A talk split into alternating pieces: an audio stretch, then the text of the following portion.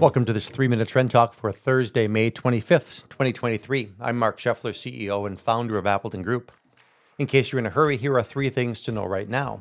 First, just last week, President Biden and House Speaker McCarthy both pledged that there wouldn't be a default on U.S. government debt, but it's wise to listen to the markets instead. Second, it's important to recognize that a U.S. government debt default is way different than a corporation defaulting on its debt or an individual filing for bankruptcy. Third, we've been getting a few calls and emails from clients asking about whether they should go all cash as we approach the June 1 deadline. There are both positives and negatives to this approach, and I've got a few thoughts that I'd like to share.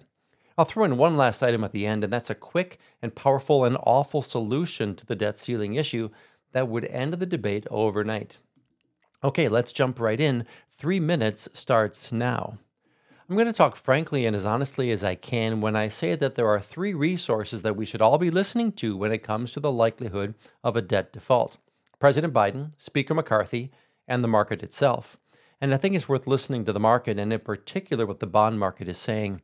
If a temporary default were likely, bond yields across that time frame would be spiking. And there's a very unusual pop in one month yields currently way up at 5.7%, which tells me that the bond market is predicting a rough patch between now and the end of June. That should actually cause Treasury money market yields to also rise, which is okay because that's where a lot of our strategies fixed rate assets are parked.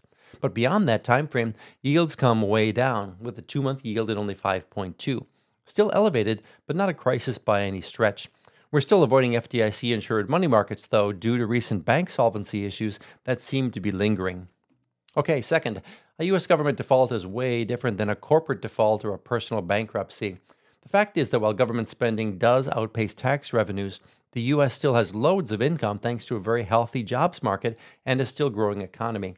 A government default, especially a voluntary one, doesn't mean that the U.S. is bankrupt, not even close, but it does mean that some tough choices will have to be made on who gets paid first.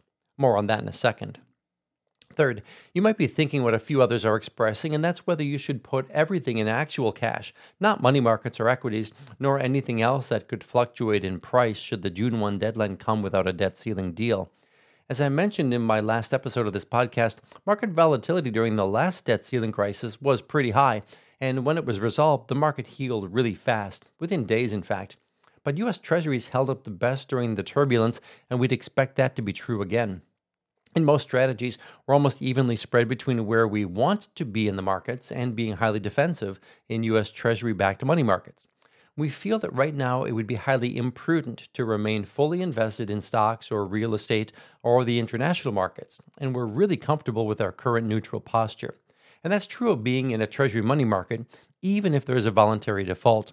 But Treasury would have to decide who gets paid first, and short term Treasuries, like those held in money markets, would most likely be first in line.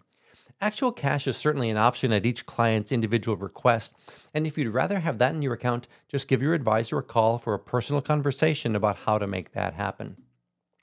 Okay, my last thought for today is what I really hope doesn't not happen. One way the Treasury Department could fix this manufactured crisis overnight would be simple but cruel. Put Treasury payments first in line and choose to suspend Social Security payments entirely starting June 1 the political pressure would be overwhelming. The immediacy of the issue would come front and center as the first Social Security payment is missed, and the public outcry would be so powerful that both parties would have to end the crisis. But in the meantime, the bond market would continue to function normally, as it should. Okay, that's it for now. As always, if you're not yet a client of Appleton Group and your advisor hasn't made the adjustments necessary to keep you on the right side of the market, come on over. You are welcome here.